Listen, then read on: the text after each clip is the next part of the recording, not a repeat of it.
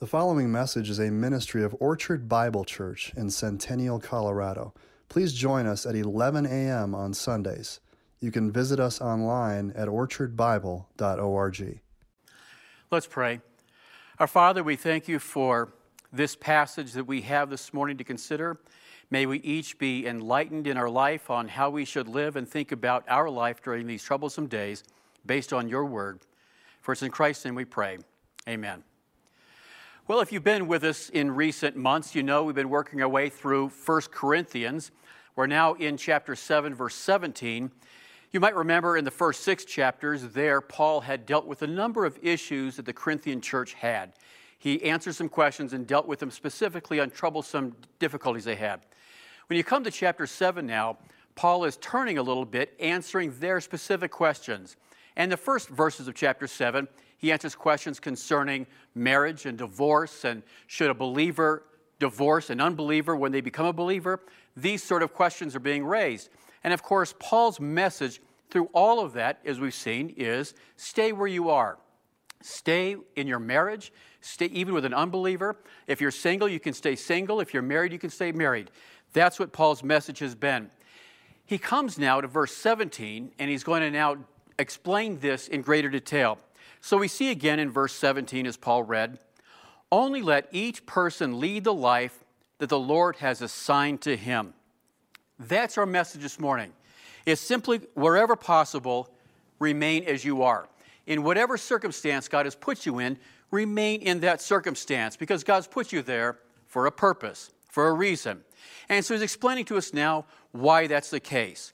And to do this and understand what Paul is saying, we have to understand the context into which Paul is writing. Now, we know, of course, that Paul is writing to the Corinthian church. He's writing to the church in Corinth, explaining to them these uh, issues. But the city of Corinth itself is a very difficult town. It's a cross between the, the seedy side of Las Vegas, perhaps in many ways, or the, uh, the side of uh, New Orleans, uh, the French Quarter. It's got its difficulties. And so, pastoring a church in that town is particularly difficult. And when you do, you're going to have in your church a lot of people that come with a lot of baggage and a lot of background that needs to be dealt with. And so, in large measure, Paul is now dealing with people that have a lot of baggage in life. To do that, he's going to explain where possible, stay in the situation in which you're found. However, if necessary, you may have to remove yourself from certain occupations. And that's what we're going to see again this morning. So, in this context, there's a couple things to think about to, to understand in greater detail what Paul is talking about here. First of all, we have to remember that the Corinthian world is, is a very uh, pagan place, pagan religions, a polytheistic world. The Christian message is now coming into that pagan polytheistic world with a very different message. And so Paul is explaining to his believers, his church there in Corinth, that we don't want to disrupt and try and overthrow the society from the outside. Instead, what the Christian life is about is an internal change.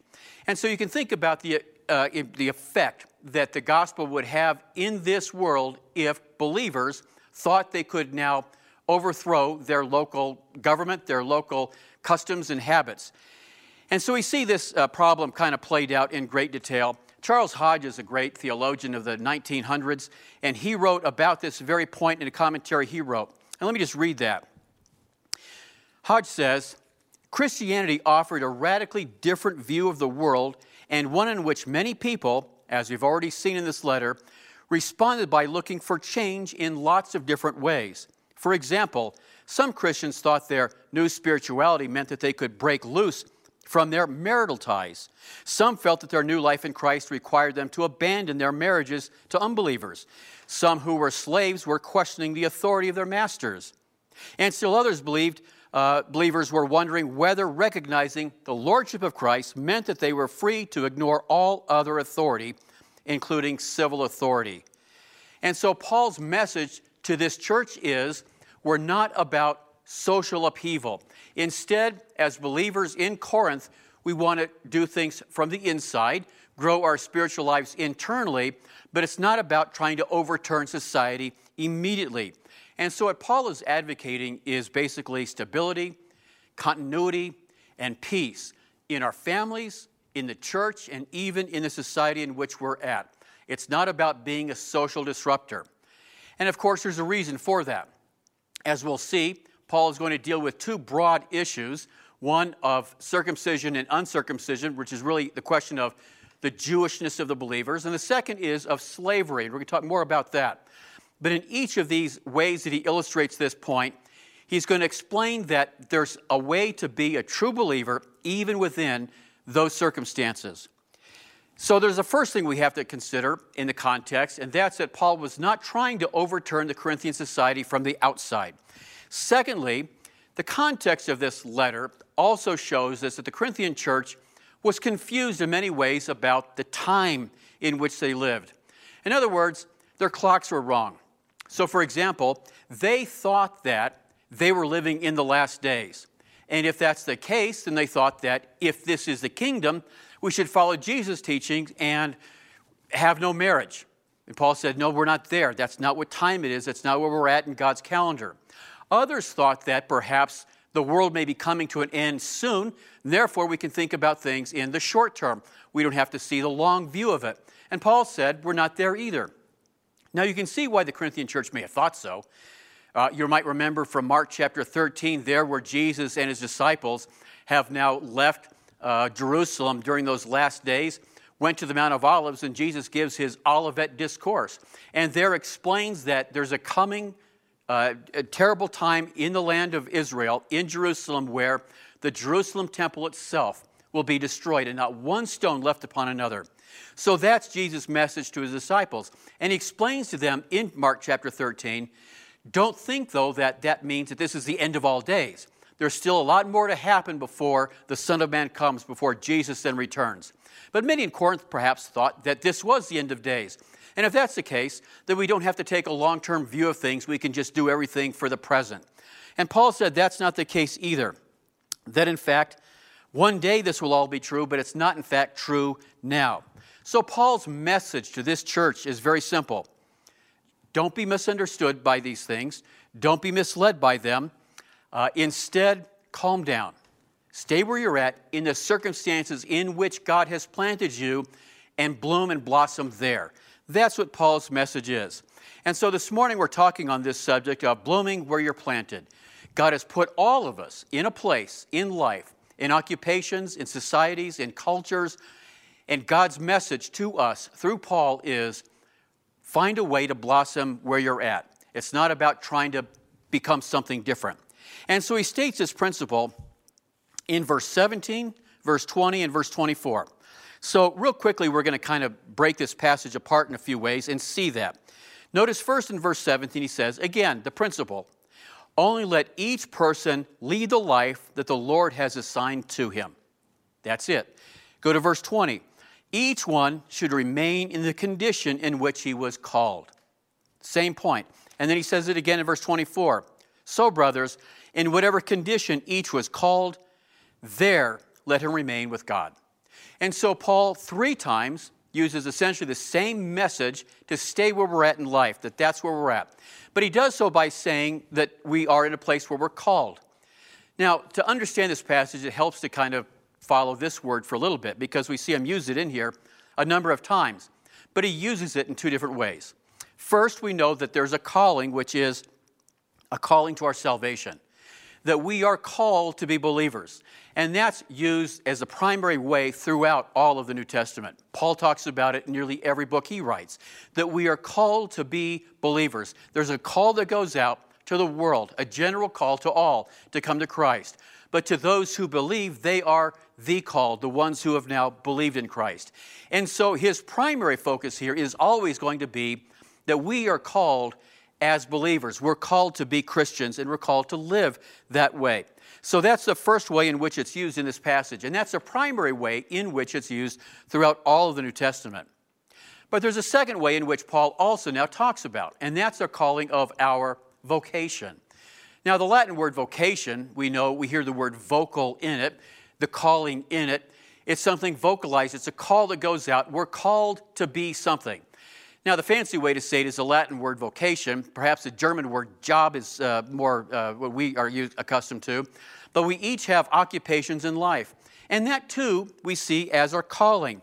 And Paul says that again in verse 17 only let each person lead the life that the Lord has assigned to him. The word translated assigned is the exact same Greek word that's used as translated call throughout the rest of this passage. It's the same word to call. In fact, the Greek word is kaleo, from which we get the word call. And so we're called to be something in our life. And it's this calling also that Paul says that's where you're at. So stay there. You don't have to move away from that. You can serve God and be everything you need to be as a believer right there in that circumstance. And so it's our particular place in life, our station in life, our position in life, or our vocation. Wherever we're at, that's our assignment. It's not an accident. Now, in Paul's world, of course, society was very static. There wasn't a lot of upward mobility for many people. There were small incremental places a person could improve their lot in life, but for many centuries, even after the first century, people found themselves doing what their father did, what their mother did. You're either, if your father's a baker, then you're a baker. So there wasn't a lot of this transition. And so, in terms of context, we have to think about how this might mean to us in this modern world in the 21st century, where there is a lot of flexibility and upward mobility, and in fact, often downward mobility as well. All of us have to think hard about what Paul is trying to say here. So he's going to now apply this principle for us in a couple of different ways. And the first way we see in verses 18 and 19. He applies this principle in first the social and religious world, in that sphere of our life, and he talks about circumcision and uncircumcision. So again, let's read verse 18 and 19. Was anyone at the time of his call already circumcised? Let him not seek to remove the marks of circumcision. Was anyone at the time of his call uncircumcised? Let him not seek circumcision. For neither circumcision counts for anything, nor uncircumcision, but keeping the commandments of God. Now, as we see this passage develop and unfold, uh, we're going to see something of a club sandwich format to it. Again, we've talked about the three commands that he gives in verse 17, 20, and 24. Between those three sets of verses, there's two illustrations he's going to use. The first is of circumcision and uncircumcision, the second is the slavery. So, again, this is something of a literary club sandwich where you have three pieces of bread and meat between both. Paul's going to make a point and then fill it for us. Make another point and fill it for us, then make the point at the end. And so you see the passage structured quite simply. So he talks now about this question of circumcision and uncircumcision. Now, this we know is not a new problem. We've heard about this from much of what Paul wrote. It's a problem that was uh, prevalent in the first century. Uh, the book of Galatians deals to great extent with this problem in many ways. There were those who thought that to become a Christian, you had to first become a Jew. Now, Jews could believe in Christ and move right that direction, but if you're a Gentile, you had to first become a Jew before you could become a Christian. And of course, this might make sense to some in a world in which Christianity was really seen as a further development of Judaism. It was seen as the fulfillment of Judaism. So you can't get to the fulfillment unless you go through the root first. And so that was the argument that uh, Paul was confronted with. Now, of course, in those books, Galatian and other places, he goes to great lengths to explain that, in fact, we don't have to first become a Jew. There's nothing about becoming a Jew first that's necessary in order to become a Christian. And there's a reason for that, uh, as, as we'll see. Now, Paul deals with two questions here, as we see.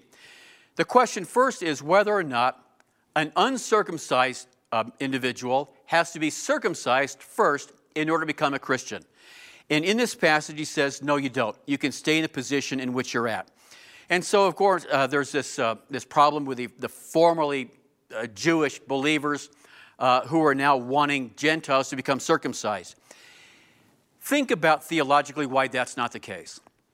We know from the life of Christ, and in particular his last week, uh, the Passion Week, in which he really explained to us the true message of his life. And, it, and it's like this, quite simply. One, in, under the Old Covenant, there was a temple, and in the temple there were sacrifices, and under the Old Covenant there was a sign of the Old Covenant, which was circumcision. And so a good Jew would support the temple, go to the temple, sacrifices would be offered at the temple, and they would be circumcised.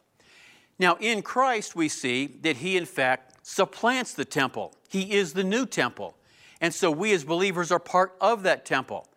Now, the time of Paul's writing is in the uh, early 60s of the book of Corinthians. Within 10 years of Paul writing this, the Jerusalem temple itself would be destroyed in the year 80 70.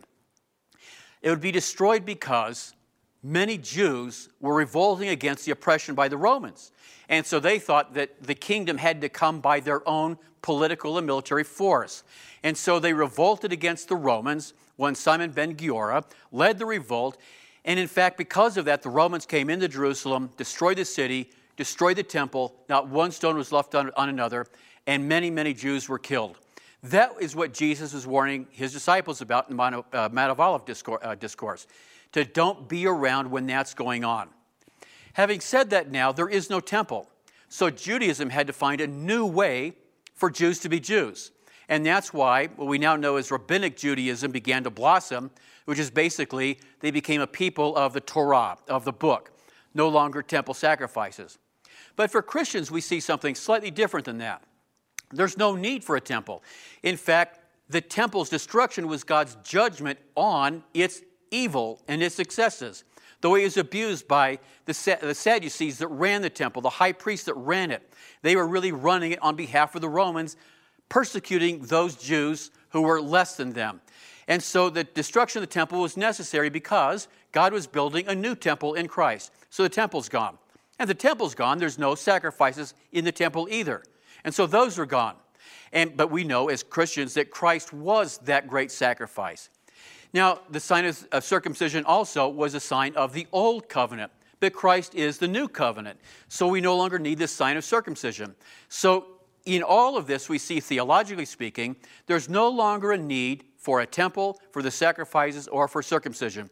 And that's why Paul can say to Jewish Christians, you can't make Gentile Christians become Jewish first by being circumcised. That's his first point there. You don't have to become circumcised. Then he offers, which is a little bit more confounding, the, the converse of that, which is one does not have to become uncircumcised. Well, there's a reason for that as well. The uh, ancient world in which this church exists, Corinth, was in Greece, and it's primarily Gentile.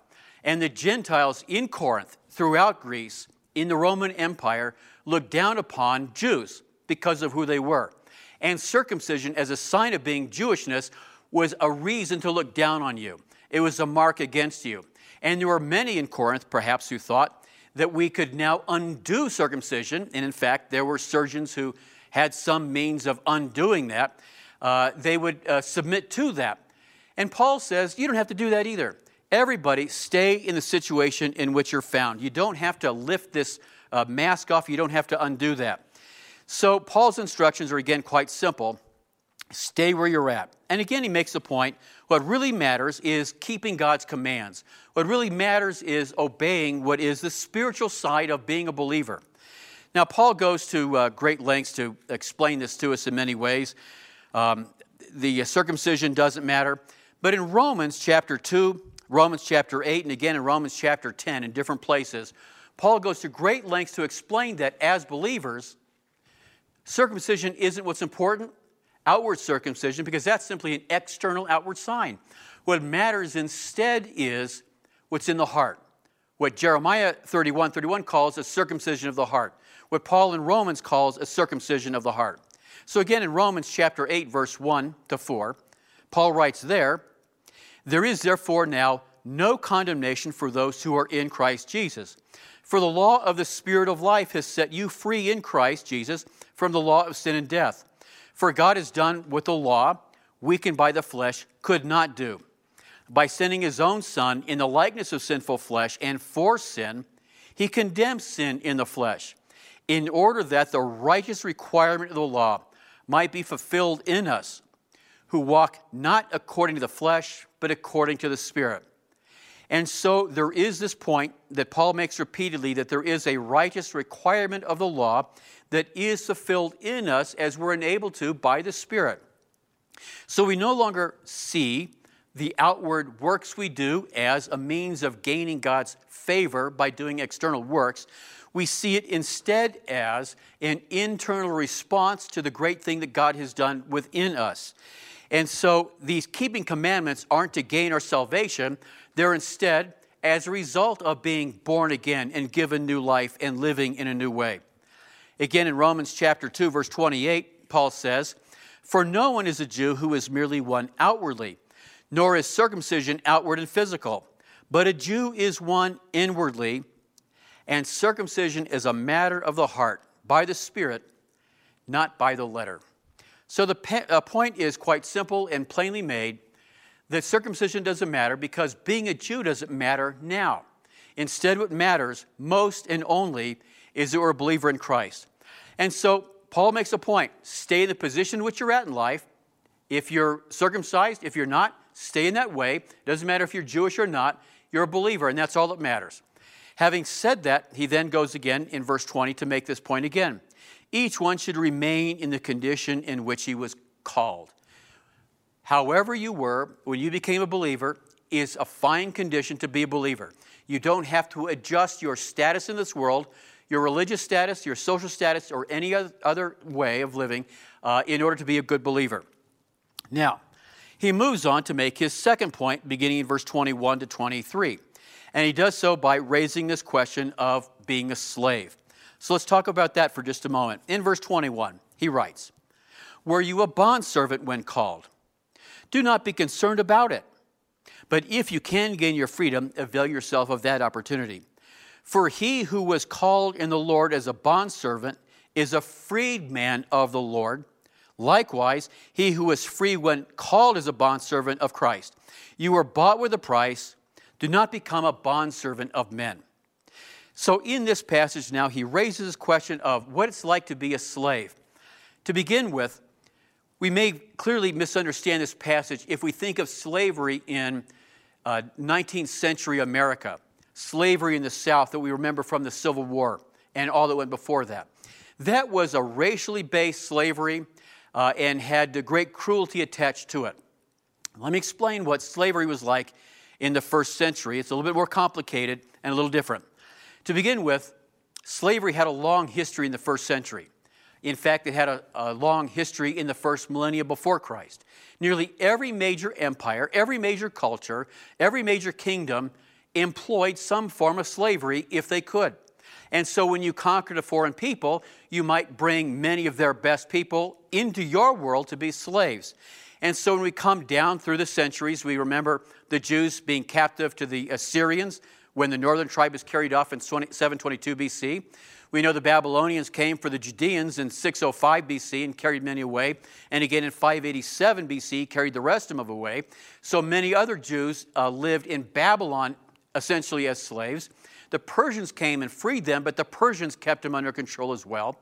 And then there was a short time uh, when the Greeks came in under Alexander the Great in 323 BC, enslaved them now to the Greeks, both to the Ptolemies from Egypt and the uh, Seleucids from the north in Syria. And so the Jewish people had been essentially enslaved for 600 years or more by the time Christ comes on the scene. The Romans uh, began their empire, of course, uh, in about the 500 BC. As time passes, the city of Rome began to grow and expand, and it wasn't long before Rome was now controlling not only much of the Italian peninsula, but much of the known world entirely itself. And so, as Rome did this, they had a problem. As you extended your empire, you needed more military, you needed more soldiers. And the only soldiers you had were those who were working farms. This is a world in which 95% of all labor was on the farms growing food. When you took your farmers away to become soldiers, you had nobody to tend to the crops. And that gave rise to Roman slavery. And so the Romans began to enslave, and they found a great store of slaves in the peoples they conquered. And so in the year 163 BC, when Rome conquered uh, Carthage in North Africa, they brought back to Rome about 50,000 Carthaginians to be slaves throughout the Roman Empire. Now, slavery was well established. And when we come to the first century with Jesus, the Romans controlled the, the known world at the time, and slavery was everywhere, an institution that was widely accepted and was not going to be overthrown or challenged. And so that's how important it was. On the Italian peninsula, that at that time had 7.5 million inhabitants, they estimate that 2.5 million of them were slaves. So one out of three that lived on that Italian peninsula lived as a slave. But it wasn't the slavery we're thinking of. Instead, slaves were a little bit different. Remember, they come from conquered peoples the Greeks, the Carthaginians, who themselves had great skill, great knowledge. And so to become a slave might mean uh, that uh, you, you had a great skill that came with you. And so to the Romans, they would take advantage of that skill. And so many slaves, although they were slaves and truly owned by their master, they themselves were employed with great liberty, with great freedom, and able to use their great skills. Many slaves we've seen uh, uh, operated uh, companies for their masters, had freedom to travel doing their master's businesses. That's where we see parables that Jesus gives about uh, these uh, wicked uh, owners. all of this is the nature of the slavery that we see in the first century. And so, through all of this, there was great freedom. Many times, a slave had a better life as a slave with a wealthy owner than they did as a freed poor person with no land, with no ability to care for themselves. And so many chose to be in slavery because it was a safer way to live your life. There's a protection to it. And so slavery, again, in the first century was a lot more complicated than we normally think. So when Paul says to this church, to those who are slaves there, be content where you're at. He is, in a sense, saying that if you can stay in that uh, situation, you should. You don't need to free yourself in order to be a good Christian. You can be a good Christian where you're at. Now, we know also, he said in uh, this passage, that if you can and the opportunity arises to free yourself, you should take that opportunity. In fact, in this uh, time, in the first century, freedom from slavery was common. In fact, it became so common for Romans to free their slaves, and when they did, those slaves received Roman citizenship. They could then become full Romans as freedmen. Uh, when they received their citizenship, they could go and live their lives that way. But it became so common for Romans to free their slaves that Caesar Augustus said, you have to slow it down, you can no longer free a slave before that slave turns age 30. So Augustus said you have to keep them until age 30, kind of slow down the rate of these slaves being freed. And so this is the world in which this is happening. Now, Paul comes along and apparently is dealing with a few people who thought that they should be free from their master. And perhaps they thought the reason they should be, of course, is because they understood theologically and spiritually that they are now a slave of Christ. And so, if they're a slave of Christ, they should not also be a slave of a master. Now, the book of Philemon, we can't digress onto this, is a story much like that. And we know of the slave there, Onesimus, who meets Paul. Paul leads him to the Lord and then sends Onesimus back to Philemon. Now, there must have been some point in their conversation where Paul and Onesimus realized, Paul comes to understand that Onesimus is a slave. You see, that it wasn't racial. There was no way to identify a slave because he was black, as you would have known in the 18th, 19th uh, century America. Instead, uh, every slave looked like everybody else and could mix freely in the world.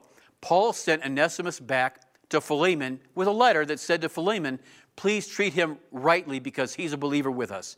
And so that's the message Paul is making here. If you're a believer, then be the right kind of servant or slave. If you're an owner, then be the right kind of owner. Treat those who you, who you have uh, with great liberty and freedom. And that's a, this, the world in which we're talking about here. So, socially speaking, they may have belonged to another, but in Christ, Paul says, you are free. In Christ, you were always free. And that's the point he's making. Your personal circumstances don't in any way prevent you from living the life that God has called us to. So you think about what Paul says here to the slave. To the slave, he looks at him and says, You can live free in Christ. You may belong to another externally, but in Christ you're free.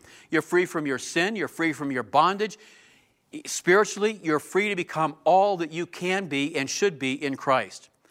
But what does Paul say now to the person who is free? He has another thing to say to them. He reminds them in many places that you too are a slave. When you become a believer, you are a slave to Christ. The point being that all of us are slaves and freemen. We're all slaves to Christ and we're all free in Christ at the same time.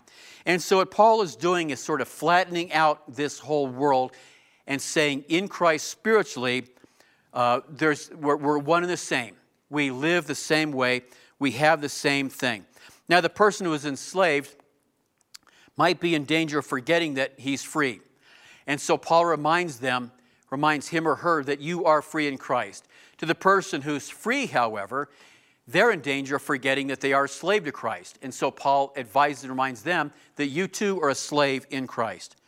And so when you put these two things together, we see in great measure how this plays out. In Christ, we are free, but we're enslaved to Him as His servant. And so our external circumstances don't control us, they don't determine how we live and who we are in Christ. And all of this is important to what it means to be a believer. Now, as we make application of these things, we can think, first of all, about the fact that Christianity does make a radical change in a person's moral and spiritual life. But it doesn't normally require a person to radically change their external social circumstances no matter what world we're born into, whether it's as an American with a lot of money, whether it's as an African with no water, whether it's a Guatemalan, an Asian, all around the world, you can still be a good believer in whatever circumstances you're placed. Whatever a lot you have in life, whatever your position in this world is, there's nothing that prevents any of us from becoming a full person in Christ. You can live with your circumstances, whatever they are. In our world, in America today, we are upwardly mobile. We do have greater freedoms to do things. That should give us the ability to still expand in this world ourselves, but at the same time, be true to what we are in Christ. Secondly, when he talks about circumcision and uncircumcision, he's, he's showing that that has great uh, cultural implications. And it can be summarized quite simply if you're a Gentile, stay a Gentile. If you're a Jew, stay a Jew. That none of that matters. Now, in our world, going back in time, perhaps because of racism, there was a thought that white is beautiful. Well, and then the uh, African Americans came along and said, no, black is beautiful. And then others say, no, we're brown, we're beautiful. And we're American, we're proud of that. And then it became to sort of isolate ourselves in that way. And what Paul says here is revolutionary. He doesn't say everything is beautiful. In fact, he says, and makes his point here, that none of that matters. It doesn't matter if you're white, it doesn't matter if you're black, it doesn't matter if you're American or Mexican or poor or whatever you are. None of that matters. All that matters is who we are in Christ. And as a believer in Christ, me in my world, you in your world, others in their worlds, it doesn't matter because all of us share that common bond and unity in Christ. If you've ever been on the mission field, you've experienced an occasion where you met a believer from a culture, from a world, from a socioeconomic status, from a language barrier, but still you knew in Christ they were one with you.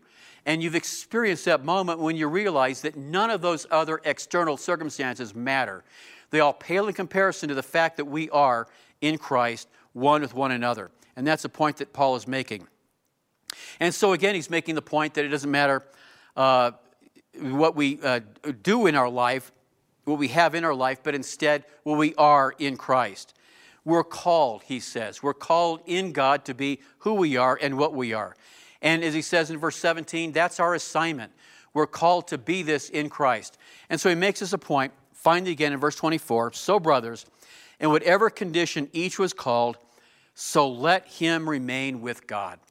In whatever place we are in life, we can remain there in God. Whatever our assignment is in this world, we can be fully Christian, fully satisfied believers in that world. It doesn't matter what our occupations are, where we're at, all of that is true. And it's important for us to think about that. We don't deal with slavery here in 21st century America in the same way. We think about our jobs instead. But that's also true.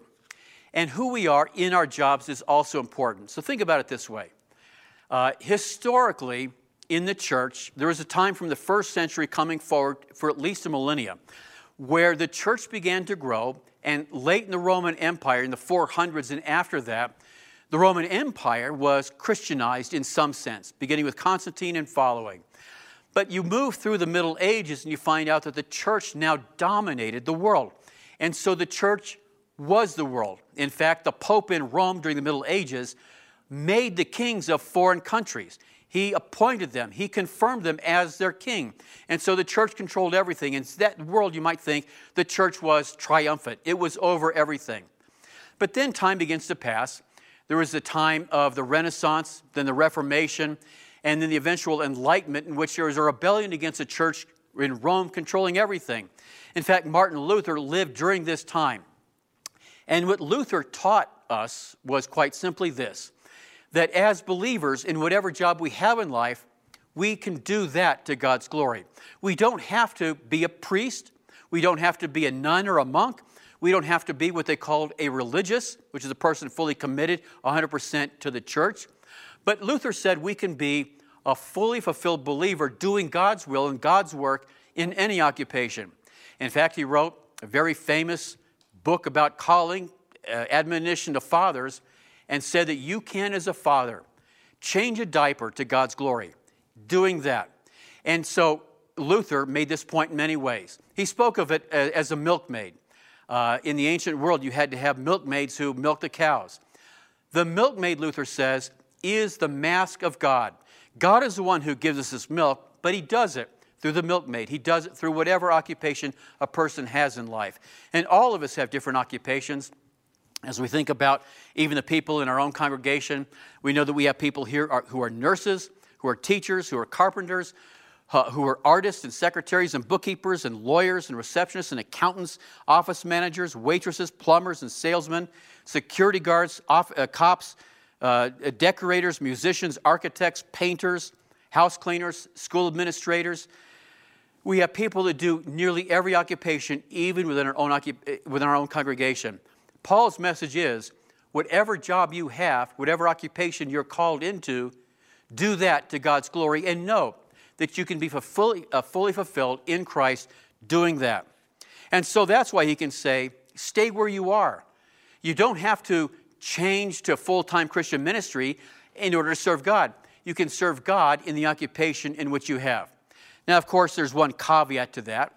Uh, there were those certain aspects of the ancient world, in our modern world as well, where that occupation is not appropriate for believers, such as prostitution, and Paul dealt with that. Those people were called to leave those occupations and to do something else. But in the normal occupations of life, there wasn't a call to leave it. In fact, Paul's, Paul's message is different it's to stay where you're at, to not abandon your current world. Uh, stay where you're at as much as possible. Don't abandon your relationships. Don't turn your back on your cultural heritage. You don't need to uh, abandon your vocation, your job, your calling, your career. All of these things you can stay with and do as a believer in God. There's no reason to leave that. So that's Paul's message for us today. For us, we think about that. We need to think harder about what it means for us to be a believer here with our calling. We're all called, and that's the primary calling we have. We're all called as believers. That's what controls everything. That's what controls the way we live and think. We each have a secondary calling in life, a position we fill in this world, a position that's given to us by God to meet the needs of others, including other believers, particularly our family. That's where we're at in this world. And so all we need to do now is think harder about how we can be more faithful in our life, in our world, in this world, serving God uh, with what He's given to us. Rather than seeking success outside in the world, financially, socially, politically. Instead, seek the success that comes from spiritual effort, reaping spiritual fruit in our spiritual endeavors. Let's pray. Our Father, as we consider your word this morning, we ask that each of us will be enlightened by these words of Paul, understanding that it's not our social circumstances, it's not our economic circumstances, but instead it's our freedom we have in you to be fully free from our sin. It's our bondservant to you as our Lord. May we be faithful servants to you, serving you in whatever capacity we're given. For it's in Christ's name we pray. Amen.